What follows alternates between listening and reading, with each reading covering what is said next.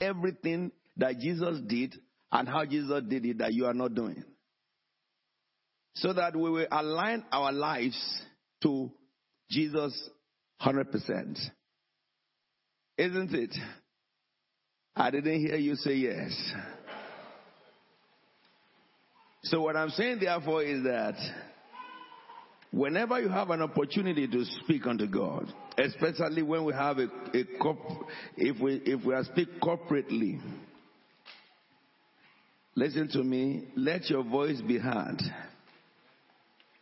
Let your voice be heard. Can I read this to you? There's a time to be silent. There's a time to speak out. May you not be silent when you ought to speak out. Are we together now? In the book of Acts, chapter 2, verse 23, chapter 4, verse 23. Chapter 4, verse 23. Let's read it together.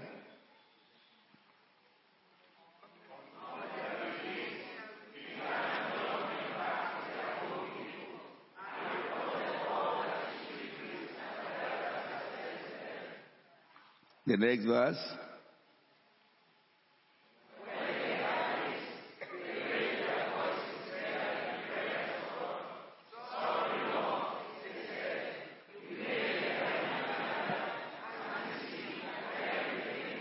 What did they do with their voices?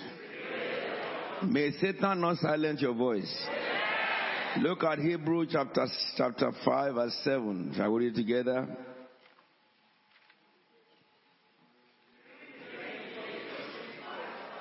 Okay, stop. Let us read it together. I want to go.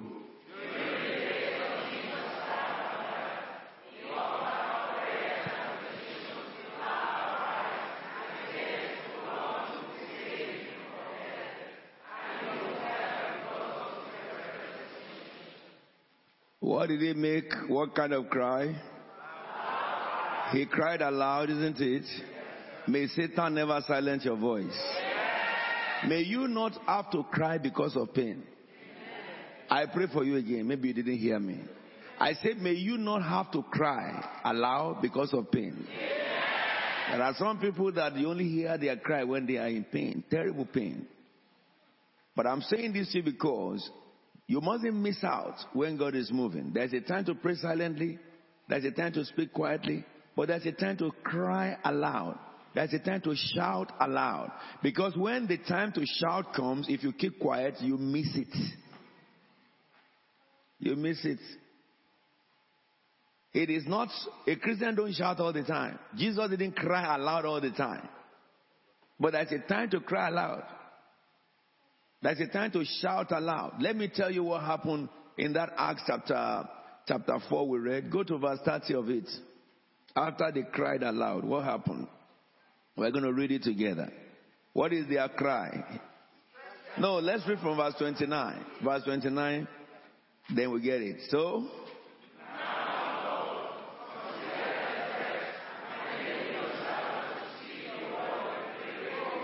you know what happened was that they put a siege on them. They banned them by law, God's people, not to speak again in the name of Jesus. In England, we are very close to that.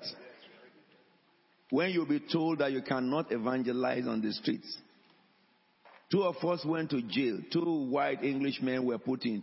They were almost put in jail last year because they were preaching from King James Version of the Bible, and an Iranian Muslim in Brighton called for police to arrest a Caucasian English person in his father's ancestral land that he... The Iranian said he was offended by King James Version quotation, and the police arrested him in England. I'm not talking about story. I'm involved with the organization that is dealing with that. And they took him to court, and the court ruled against him. Under what law? British law. But thank God for those of us who have decided to go into law so that we can fight the cause of the defenseless. And they took it to court, the Christian concern, and they overturned that verdict. But Overturning the verdict is not my concern. My concern is this not an United Kingdom? Is this not a Christian country? How dare a judge rule against King James Bible? Then you have more complication on the second stage. A Caucasian whose ancestral land he is here. Somebody who came as a foreigner and given the privilege. Now, because of religious stand, have more right in English legal system above an ancestral Caucasian. That is more complex. If that happened last year, it was to test the waters. A time is coming that they will ban you and I from preaching. And in those days, you will cry aloud. You need to know this story to understand why these people cried. I'm not talking about Nigeria or Sudan. I'm not talking about Arab Emirates. I'm talking about Britain, Christian country. So they banned these people from preaching the gospel. So that's why they had to cry aloud to God. But when people cry to God aloud, what happens? Look at the next verse. They prayed and said, "Stretch out your hands to heal and perform miraculous signs and wonders through the name of your holy servant Jesus." Now, I think I would take up my message from today from there into the message. These are Christians, not apostles praying. Apostles have confronted the government of their day. But this is the church now. After the apostle reported to the church, the reaction of the church was not silent, was crying out. Are we together now? And when they cried out sensible. What we need, stretch out your hand to heal and perform what? Miraculous signs and wonders through who?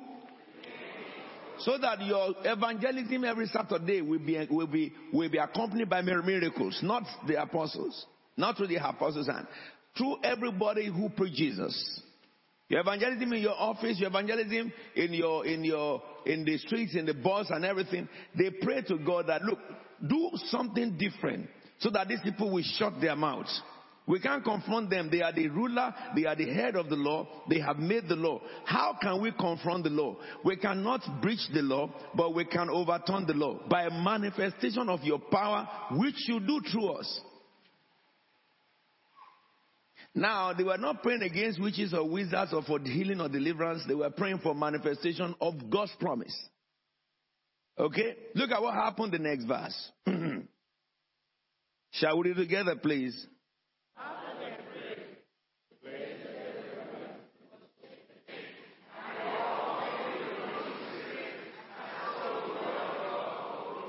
How many people were filled with the Holy Spirit? Excuse me. How many church members were filled with the Holy Spirit there? All of them were filled with the Holy Spirit. So it is, this week, if you are here and you have never understood or encountered what is called by being filled with the Holy Ghost, tonight you can have one. You didn't hear what I said. The whole church of God must be filled with the Holy Spirit.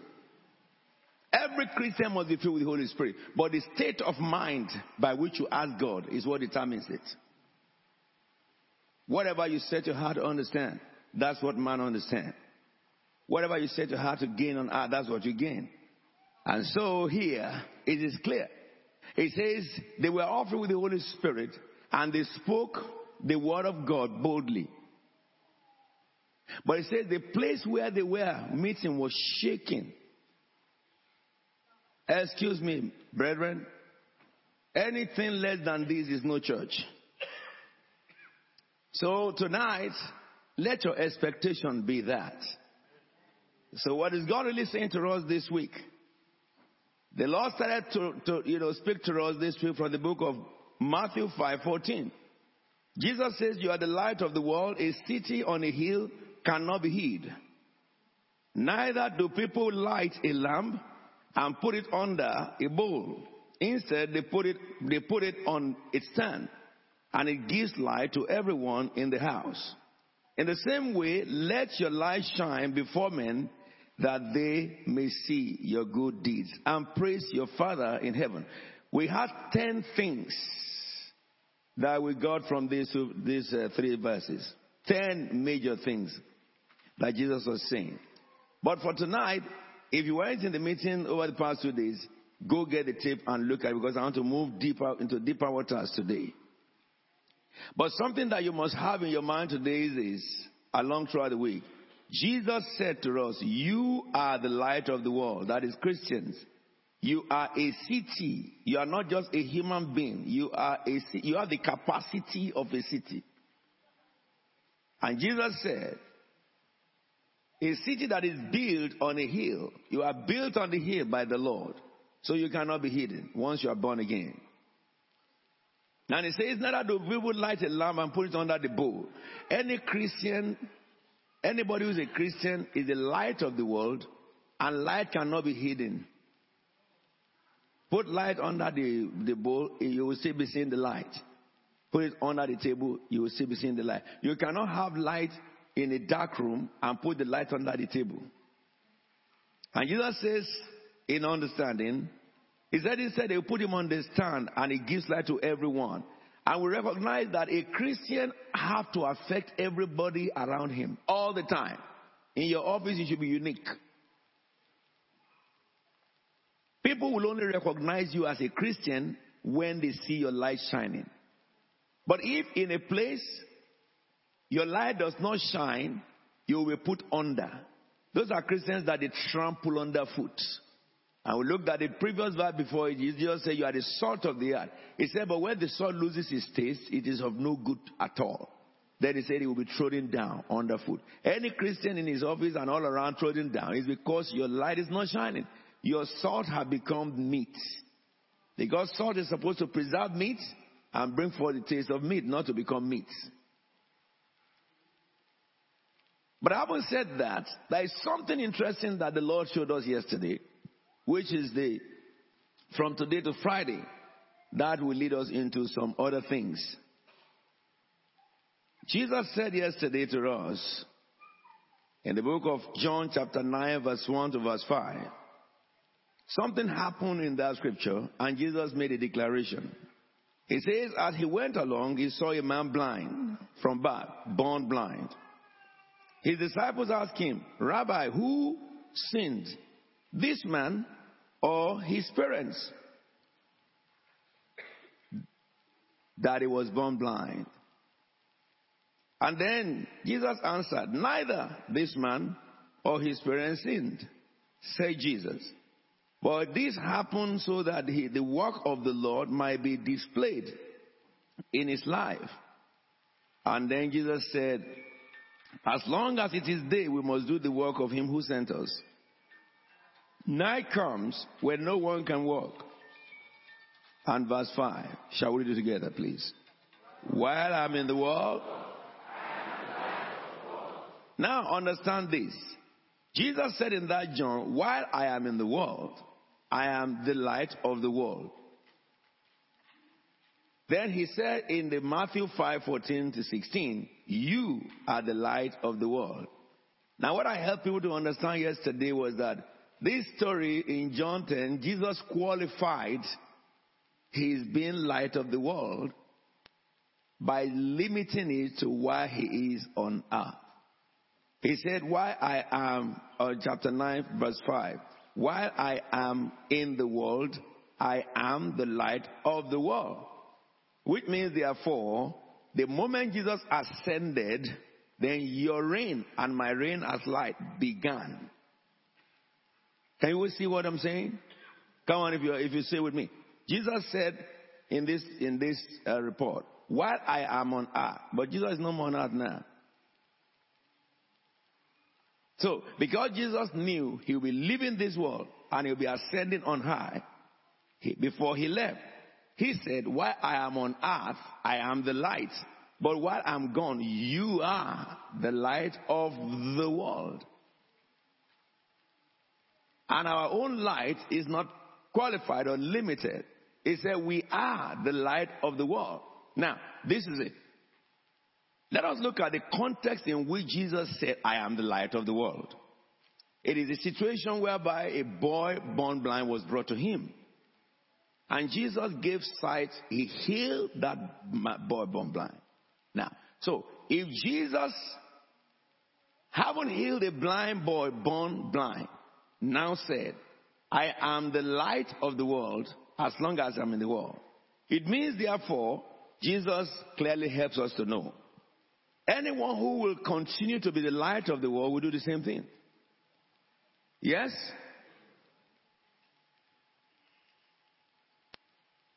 I can't understand. I'm preaching to English audience. Because you guys are so educated. Let me talk logics. Jesus never said he is the light of the world until they brought a blind boy to him. Okay? If you respond to me on time, you will shorten my preaching time. If you don't, I have to make sure you are with me. And if it takes us 12 midnight, this is we will only do this once in a year. Hallelujah. Amen. The word of God, I can teach it for 24 hours. Non-stop. Now, agree with me. Then we can move from that stage. Because if you don't know this stage, you can't understand the next stage. Now, Jesus had done so many things. But this day, they brought him a blind boy. Born blind. Born deformed. Born blind. The disciples said, Jesus, they were concerned about who sinned for this thing to happen. And I help you understand, this is the way the world thinks. Unfortunately, it is the way many Christians think today. Why? Why? Why? Why? What do you want to do with why? How many whys that you understand will really solve the problem? We're not interested in why, we're interested in solution. And I helped you understand yesterday, there are many people who have sicknesses and problems and situations, and some ministers or Christians have told you that because your father was sinned, that your grandfather sinned, the sins of your generation caused all this. Jesus said here, nonsense is all those stuff. Excuse me. If I'm sick, I'm sick. I'm not interested in why am I sick. I'm interested in being healed. I've never seen anybody. Jesus said that, well, it is the forefathers' sins that caused this. Never. Never. Understanding that sin can bring affliction. Your own sin can bring you affliction, not your forefathers' sin. Okay? Your forefather cannot sleep with a person who has AIDS, and then you catch the AIDS. No, the soul that's in it, he shall die. Are we together now? You can't suffer for what your forefathers have done once you are born again. But having said this, Jesus now said to them that neither of these people sin. Today I'll be talking to you about the mind of Christ.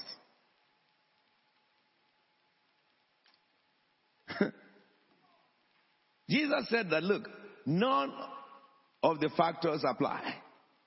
It's not because of the sin of the boy, because he was born blind anyway. Neither did it because of the sin of the forefathers, but it is by God. God allowed this so that God can be glorified. And I say to you, whenever you confront issues in your life, never accept from anybody that is a punishment for anything. But understand in your heart, God will only permit this that God may glorify Himself. Yes. You didn't understand? I said your tribulation will turn to glory. Yes. That's what I'm telling you. Your challenges will give God glory.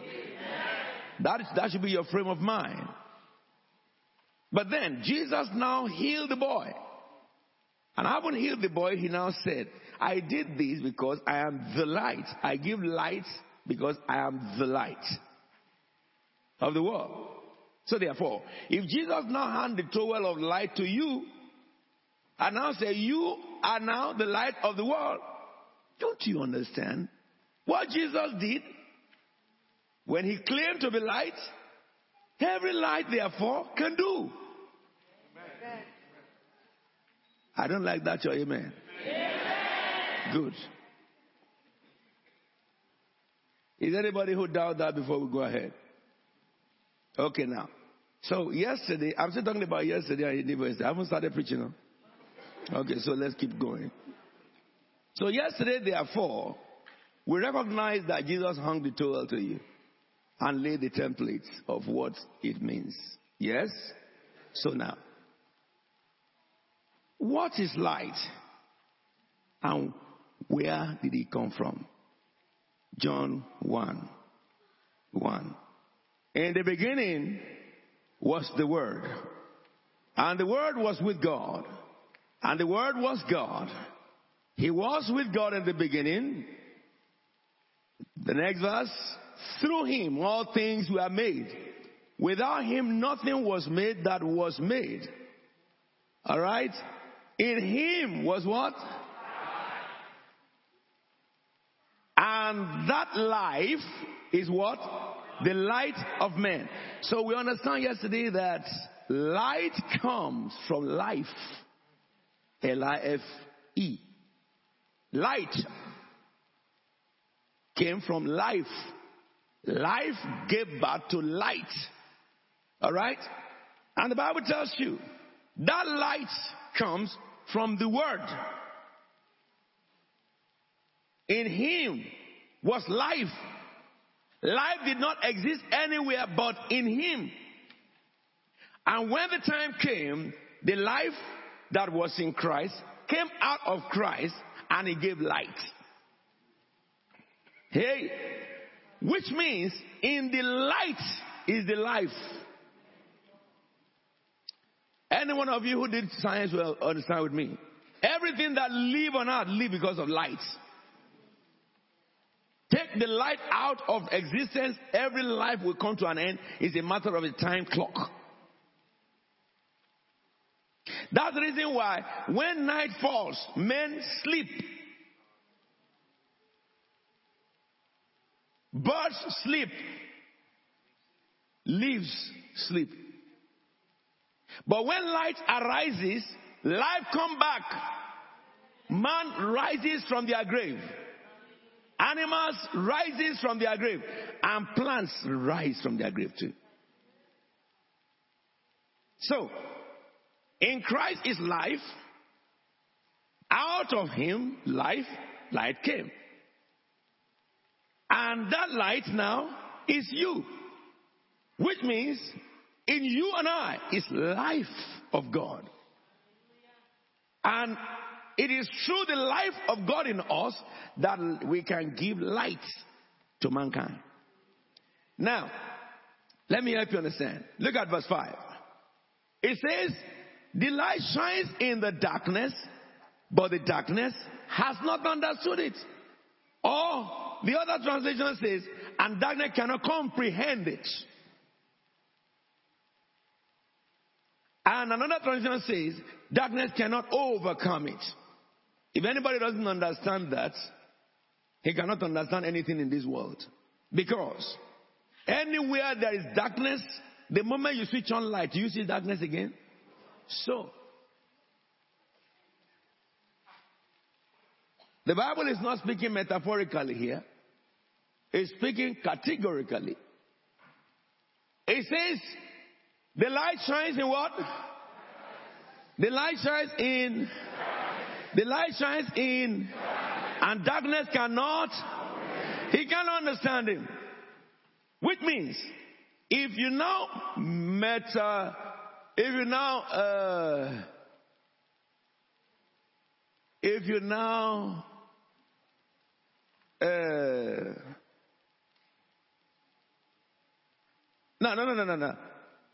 If we apply this directly, we will understand that. Light, darkness, darkness goes.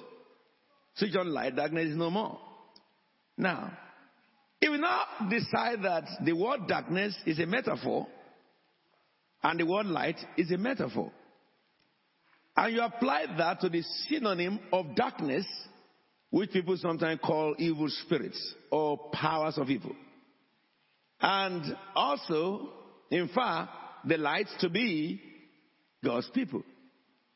Is that not directly saying it is impossible for anyone who is in the dark world to comprehend anyone who is in the light? Is that not really saying to you, if people are occult and they are in this this room, doing all their gyms and stuff like that, and a light comes in, all the darkness does what? Disappear. You don't need to say in the name of Jesus for that to happen.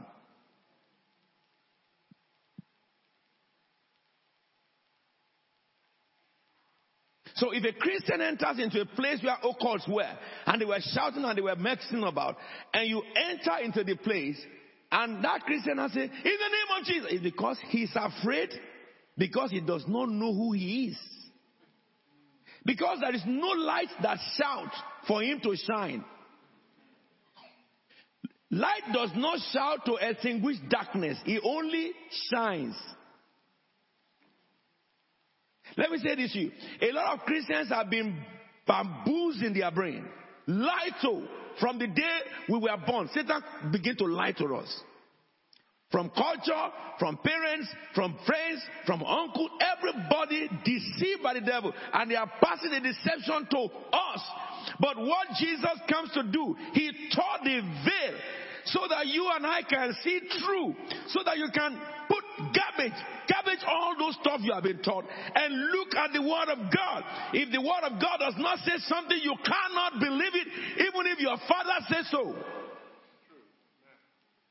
But the problem of many Christians is you continue to live in the ignorance of your forefathers. The time for freedom is now.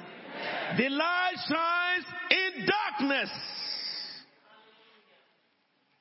That is the reason why when Paul came into the temple of Artemis in Athens, he said that we know these things are no gods. He went from one idol place to the other idol place. He went to the temple, he didn't pray. He didn't fast. Because he knew that they are nothing. How can you call something what God says they are nothing? And then he came to them and said, I see that you people are looking for God. And I see that you are very, very religious in your heart. He said, but I was going from one temple of your God to another. I found a temple that is empty. And you wrote to it, the unknown God. That unknown God, I bring to you. Everybody got saved. Look, I went to Greece. And the minister took us around Greece.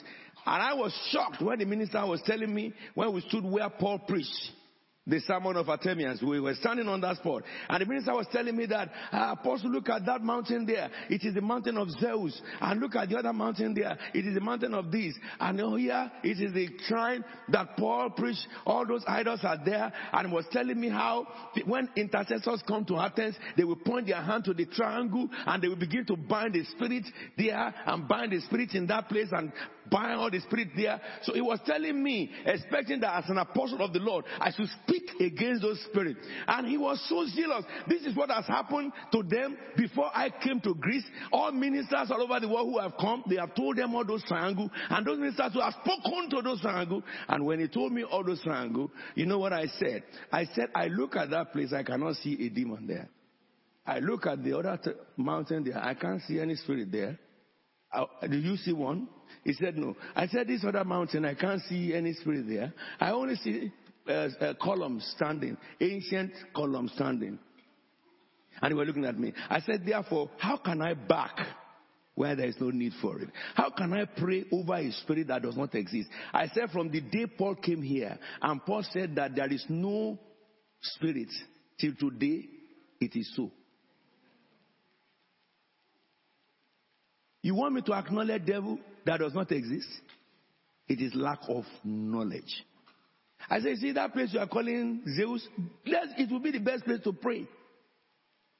Their remains may be there, which is the column of the temple.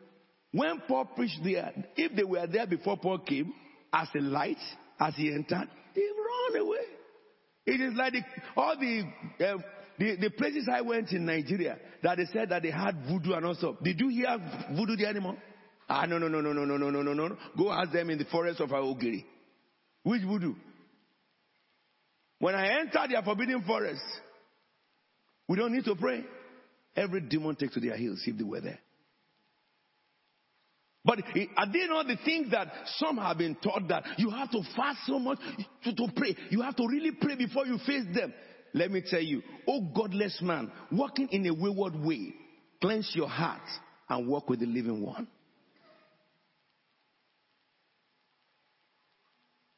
The light shines in darkness, The darkness cannot understand. What about Christians who believe that some witches and wizards are destroying, affecting them? How can darkness affect light? This is what I'm still talking about. My Bible tells me that darkness cannot affect light. And my common sense tells me when you switch on light in the darkness, there is no more dark. I've never seen a place where a bulb was put on and darkness switched the bulb off. So how can a Christian believe different? When Jesus said, as long as I'm on earth, I am the light. Now I have led, you are the light. Do you know the reason, the only thing that can make light to be trampled? If you don't shine your light. That's why I say, let your light shine. Now, therefore, I looked at the life of Jesus to see how did Jesus make it? It's not only Jesus. I saw that many others too, they did the same thing. And I found out that the reason why Jesus could shine his light is because of his mind, the mind of Christ. I will open this to you today, and tomorrow we'll go deep into it. The mind of Christ. Look at the book of 1 Corinthians chapter 2. Let's look at verse 16. No, let's look at verse 9 first. Look at what it says in verse 9. Shall we read it together, please? However, as it is written,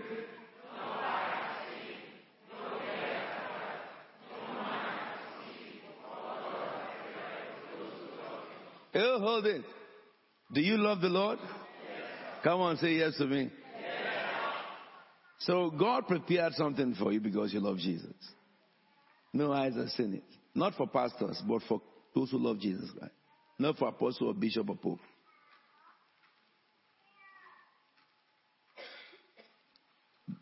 The Bible says, no eyes have seen, no ears have heard. There is something you should hear from the Holy Spirit that no other person can hear. There is something you will know from the Holy Spirit no other person can know. That's the reason why when the Holy Spirit comes and breathes upon us now and we are prophesying, everybody will say something different. Because we will deal with various areas that he reveals to us. That is the church of the living God. All right? But it says no man has conceived what God has prepared for those who love him. Huh? But the carnal mind cannot understand it. Look at the next verse. I love it. But God has revealed it to us by what? By his Holy Spirit. And that scripture is past tense. God has revealed it already to us. So it is in your spirit. Yes? And it says, the Spirit searches all things, even the deep things of God. Which means there is nothing about your life you want to know that you cannot access. Because you pray, and God will deposit it into your spirit. Because it's the Spirit of God that deposits it. Spirit will speak to the Spirit. But what comes to your understanding is what comes from your spirit through your mind to your understanding. Now, human spirits will speak to human mind. Yes? You have just finished lecture, the lecture on mind in the Bible, in your home group this month. Now you are looking at the power of imagination. I'll give you more stuff on that. You are more than what you think you are. Satan doesn't want you to understand it. Satan is nothing. You are greater. But the day you understand it, Satan loses. That's what I want you to understand. Okay?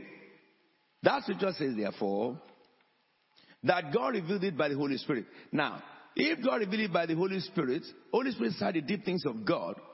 Okay, look at the next verse. For who among men knows the thought of a man except the spirit of the man's spirit within him? In the same way, no one knows the thoughts of God except by what?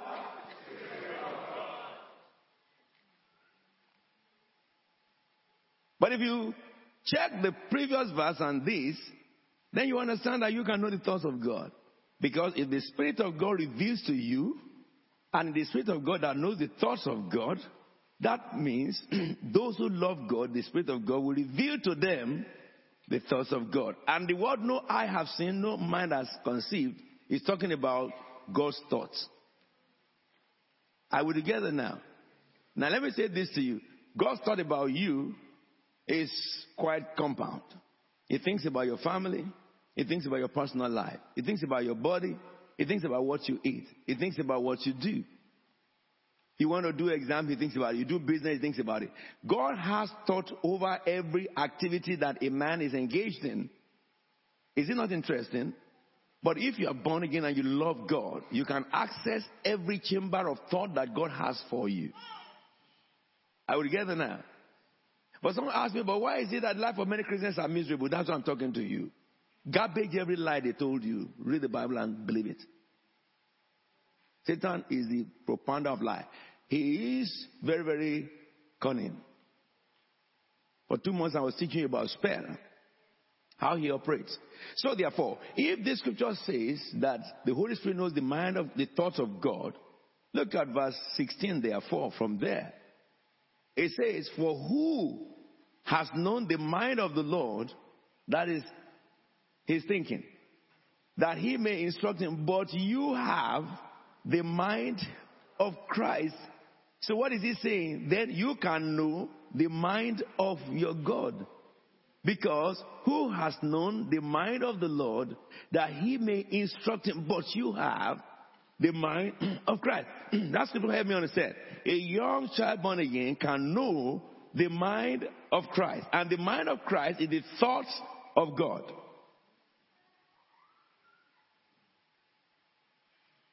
Are we together? Now, let me now begin to take you through the mind of Christ. I will take you through one today. I wanted to really teach you on one. I look at another human being who operated like that. So that you cannot think that, oh, no man can attain it. I'm going to look at the men in the Old Testament who attained that mind of Christ, though they were under the law, when there was no grace. And if people in the Old Testament can attain that height, talk less you that the Holy Spirit live inside you. You must change the way you think. And you must change your deeds. Your deeds, Jesus said that, let your deed be seen by men. You must change what you think about yourself. Your thinking should be like this. You are the light. You are a city. God brought you to the kingdom so that you will affect every life around you. Every life must be affected. Every life must be affected. When you see problem in this country, United Kingdom, don't think about who will solve it. See yourself as the solution, then God cannot make you the solution.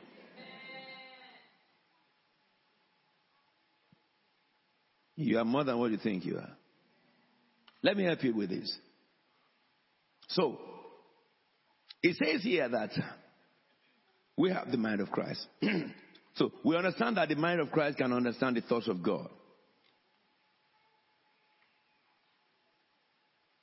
10 more minutes, I will stop. Let's examine the mind of Christ. John chapter 1, that verse 9, chapter 9, sorry, from verse 1 to 5, I told you the story, isn't it? If you look at the arguments in verse 3, yeah, verse 2 and verse 3. It says his disciples asked him, Rabbi, who sinned, the man or his parents? Verse 3. Neither this man nor his parents sinned. Jesus said, but this happened so that the work of God might be displayed. Now, you can see the mind of flesh and the mind of Christ. The mind of Christ does not always think the way humans think. Human beings are always looking for fault. God is looking for grace and mercy. Are we together now? Don't think like your mates. Think like Jesus. Oh, you cannot achieve this. Who told you that? If they cannot achieve it, the difference between you and them is this. You have inside you life and the light. They don't. Oh, I'm a Christian too. That is the reason why he's not. Because there is no light who can paint that I am a light. No, we see light by their function. What are you talking? I'm a Christian, so I speak in tongues. That is useless. If your life does not show that you are of Christ. You are not of Christ, but you do attend the meeting with those who are of Christ. Because we don't know Christians by coming to church. We know them by their thinking. And their thinking is what instructs their behavior. Many come to church today, they are not born again, really. Many pastors, bishops, archbishops, apostles, prophets, teachers, not born again at all. Oh, someone says that they are anointed. Satan was more anointed than man. He was the anointed cherub. Look, in heaven, not every angel have access to go to the presence of the Father. Since God created them. Some of them had never been to that region. And I tell you that I was there. I mean, I can tell you I've been there a number of times. Now, the cherubs that stand in the presence of the Father are privileged. But Lucifer is not that. He was not only standing in the presence of the Father, he was commander of those who stand in the presence. But with anointing now, he's in hell. Anointing doesn't take you to heaven. Anointing is enablement of God from God for man to function in what God had ordained. That does not determine heaven or hell. Someone can be a miracle worker, heal all the sickness or help their bodies in crematorium and end up in hell. Jesus said it. Not everybody who call me Lord, Lord will enter the kingdom of my Father, but those who do your deeds, do the will of my Father. How do we know those who are born again? By their deed. A minister who is cursing people, he is not born again, because Jesus said, curse not.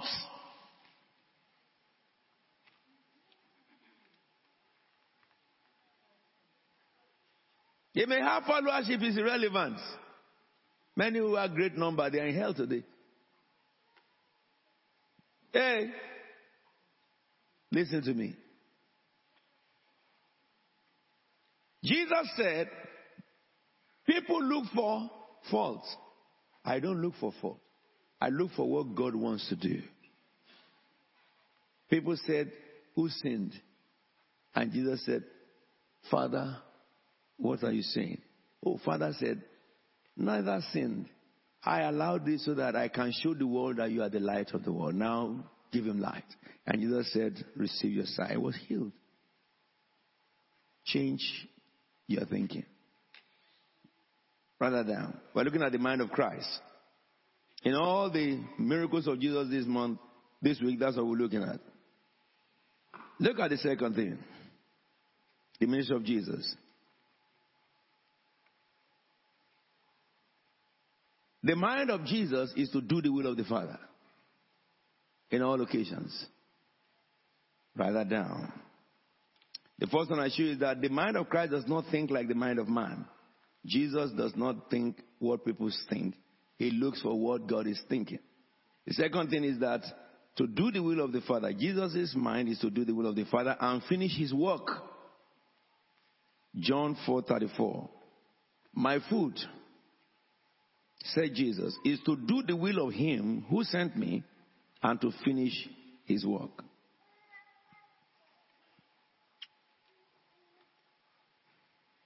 Are we together? Let me tell you something. Look at me. I want to ask all of you, how many people here don't have a problem at all? One problem you don't have. If you raise your hand, I will tell you the problem you have. Oh, yes. You know why I'm saying that? The Holy Spirit told me to tell you. There are some of you who feel that you have so much problems.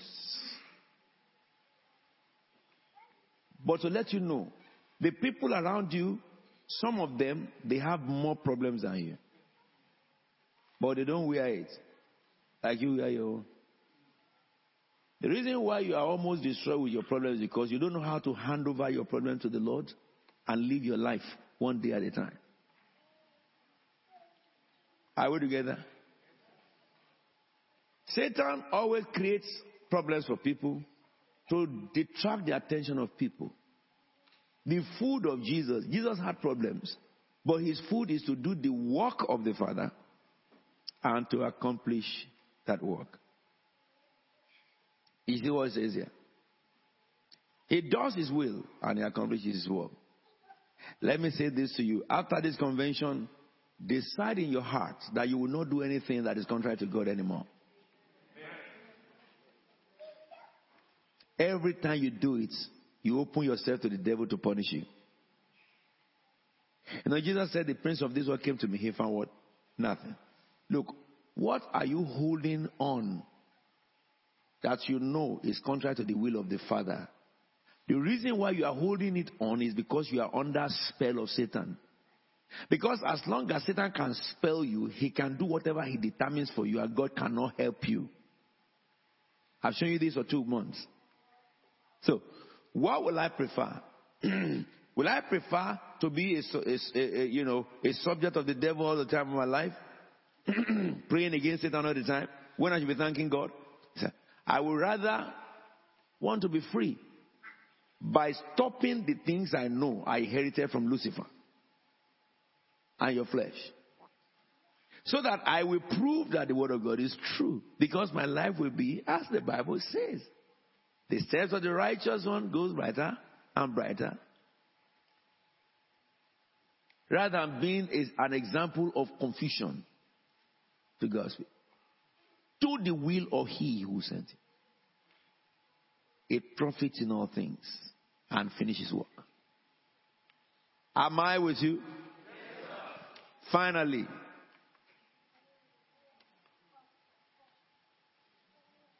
Jesus operated in the power of insight. John 4:35. The power of insight. It says, do you not say 4 months more and then the harvest? It says, I tell you, open your eyes and look at the fields. Come on now. They are ripe for harvest. I can preach just only this verse for hours, but let me just give you understanding. And then we'll talk about that from tomorrow. We'll carry on. The mind of Christ is what we're looking at. We will look at every miracle, or as many miracles as possible that Jesus did. And we'll look at what triggered them. Why would Jesus say to the blind, see, and he saw? And many of us are struggling about it. Why? What's the difference? Is his mind. Is his mind. Look at this scripture now. It says, do you not say 4 more months and then the harvest? I tell you, open your eyes. Listen to me. Don't say what people say any longer.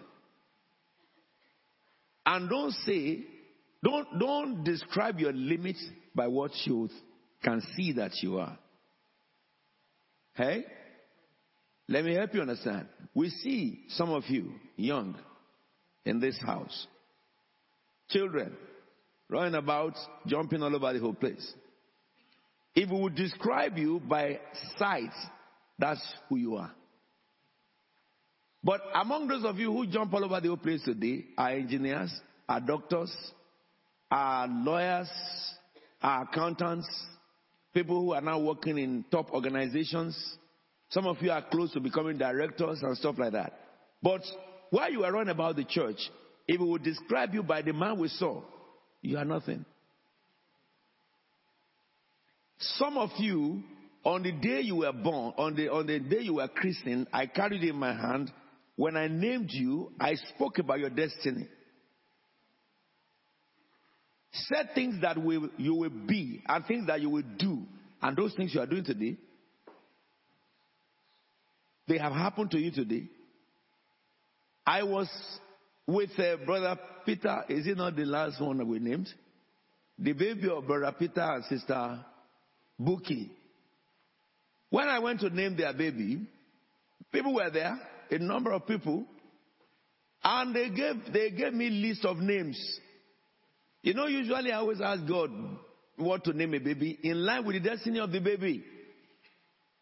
They gave me a list of names. And then I said, Lord, the Lord told me the name of that baby, but his name was not on the list the parents gave me. And I asked God, why did you give this boy the name you are giving me? God said, because that boy will be an inventor. He said, a new order of things will come out of the boy for the universe, which will become a legacy after he has gone. That's why you give me the name. But now the list the parents gave me does not have the name. And the Lord said that, but you always name the babies.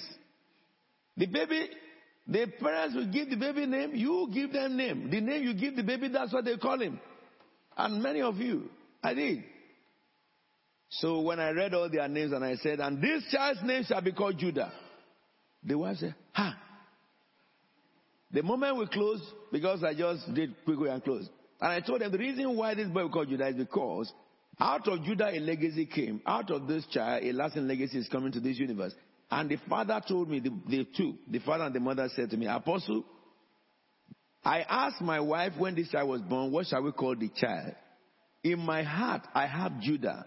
And the mother also said Judah, without me telling her.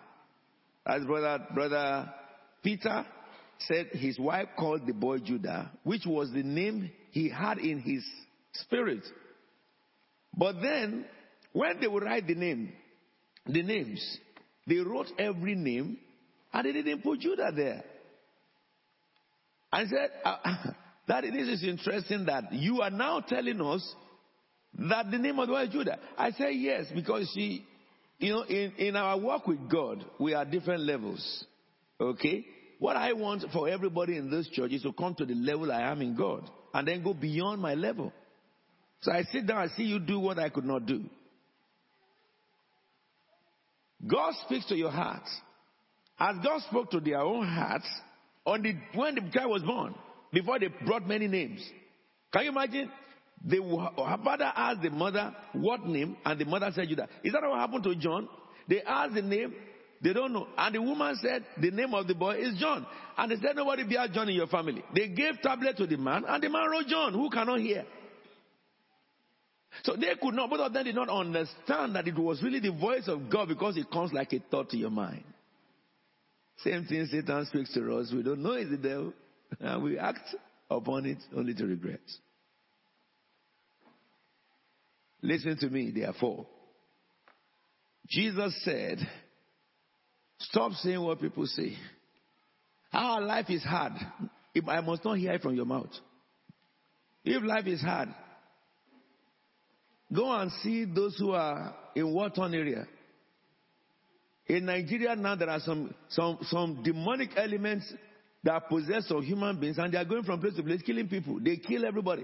Formerly, those who were killing Nigeria said that they were Muslims, they were killing Christians, but now they start killing the Muslims too. Boko Haram does not care who you believe. They kill Muslims, they kill Christians, so how can you say that it is against Christians? Then I put now rose up, and they call them Fulani herdsmen. There is no herds following them. It is just AK-47 they are carrying about. Killing people. They are not really Nigerians. I would gather now. And they are killing people. People said that they are herdsmen. Fulani herdsmen. Let me help you understand something. The devil that was armed robber in Nigeria, that turned and graduated to become hired killer, then graduated to become kidnapper. He's the same one that graduated to become Boko Haram. He's the same one that graduated and now call him Fulani herdsmen. It has nothing to do with Fulanis. I'll be in Nigeria next month to help them, next week, to help them know that in this place, in this cathedral, when Fulani herdsmen had not been mentioned, God revealed this here on my pulpit, and I told you publicly, I saw Boko Haram overpowered. At the time Boko Haram was making all the noise and all the Western government don't know what to do, the Holy Spirit said on this pulpit, they will be overpowered, but they went under the grass and became like a smoke, and they went around the whole country, and the smoke started coming out from every part of the country, and I see some places where they came out from. They are not Fulani herdsmen. It's good to see. By God. Strange enough, Christian leaders are saying the same story. Christian leaders are supposed to be able to see not what people say, but what heaven is saying. Because when Christian leaders begin to talk like ordinary human beings, then everybody will believe that that is true. And they will mislead the whole nation. That's what is happening in Nigeria today. Today. Who will speak for God? None. If there was, they would have come out. Who will speak by God? Jesus said, don't say what people say. People are always wrong.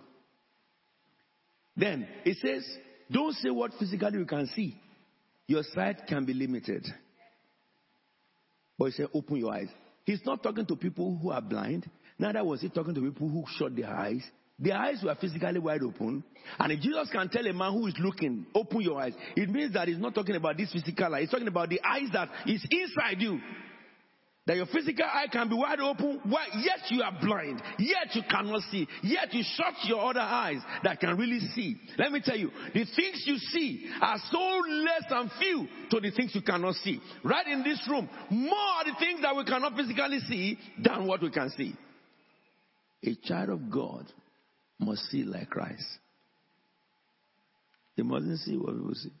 You mustn't see the physical condition. If the physical condition is not in line with what God has said, don't see it. Don't acknowledge it. Garbage it. Because it's temporary. It will give way. I say what you see will give way. If it is not in line with what God has written concerning you, though it's physically manifest, you must disbelieve it and believe the unseen, but it's written. That's what Jesus was saying. He says, then another thing here. Widen your scope of horizon.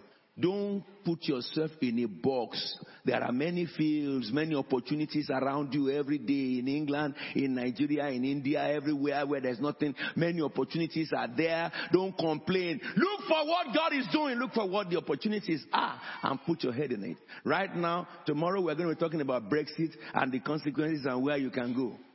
In Brexit, I will become a millionaire. Amen.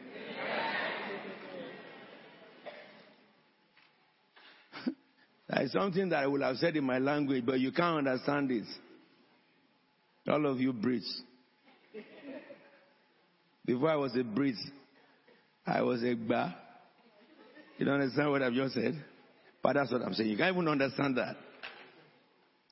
Look, in the midst of calamity, all right, God remembers somebody. When God decided to destroy the whole world, did he destroy Noah?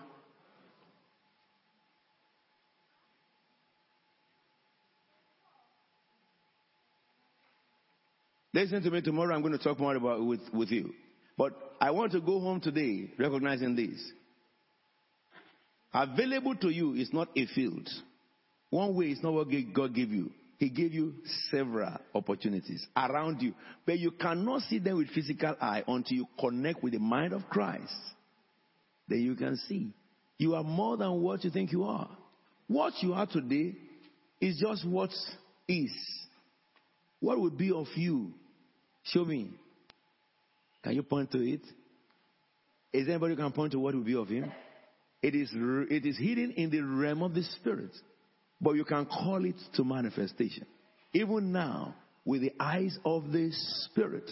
And then you can begin to walk towards it, though you have not seen it. But you can access it with the eyes of the spirit. And that can order your steps. So that when they now said there is no job in England, they are looking for you everywhere for a job. Are we together now? But applying that to you, light of the world. Look at all these seats. They look empty, isn't it? They are filled. Look at, they are filled. They are filled so much more that there is no, people were standing to the door and there's no space for them to come in. Look at the fields, they are ripe for harvest.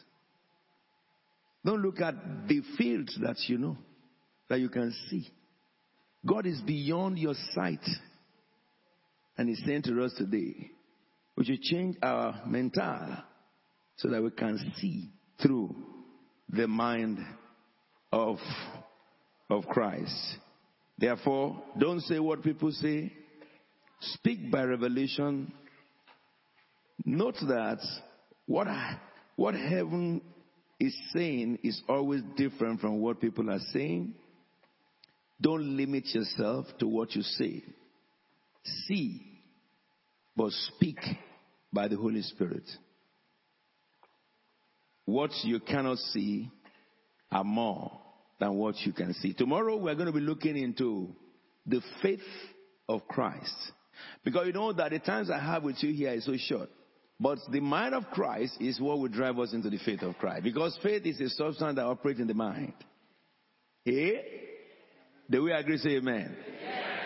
God bless thou. Put your hands together for the Lord. Let's stand up together and pray. We're going to give God praise for tonight. Just thank God for the power of revelation of His Word. Lift up your voice and we're going to pray. Father, thank you for the power of revelation of your Word. The Bible says you send your Word and it heals your people and it delivers them from all their bondages. Thank you, Jesus. Thank you, Jesus. Now tell the Lord, open my eyes to see beyond the physical.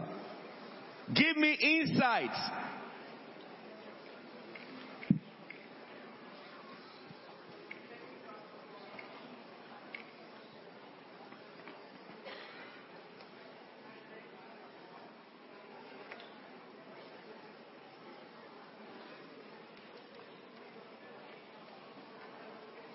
Give me insight.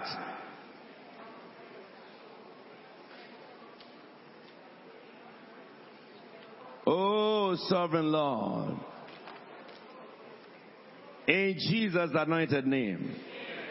I can't hear your amen. You know, maybe for your title, you can call this Operating in the Mind of Christ. That would be a better communicative title. Operating in the Mind of Christ. You know something? When we come into tomorrow, I will begin to look into the miracles until Sunday. You will be amazed. But this is the bedrock. We all have the mind of Christ. Yeah? Come on now, say I have the mind of Christ. We're going to pray, Lord, enable me to begin to operate to the fullest. The mind of Christ in me. Lift up your voice and begin to pray. Let my human mind submit to the counsel of the Spirit. Let my human mind submit to the mind of Christ in me. The Bible says we all have the mind of Christ.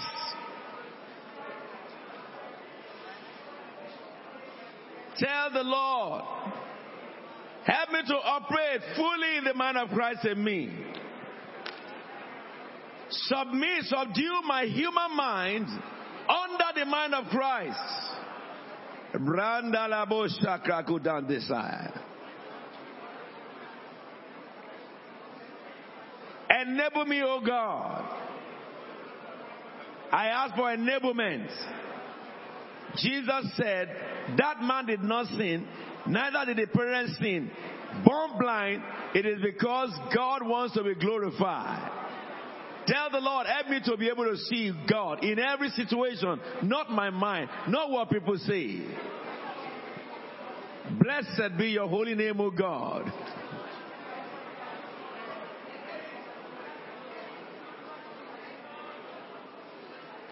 In Jesus' anointed name we are praying. As you have spoken, so it shall be unto you. Father, we bless your name for grace and mercy. We go home today refreshed by your Spirit.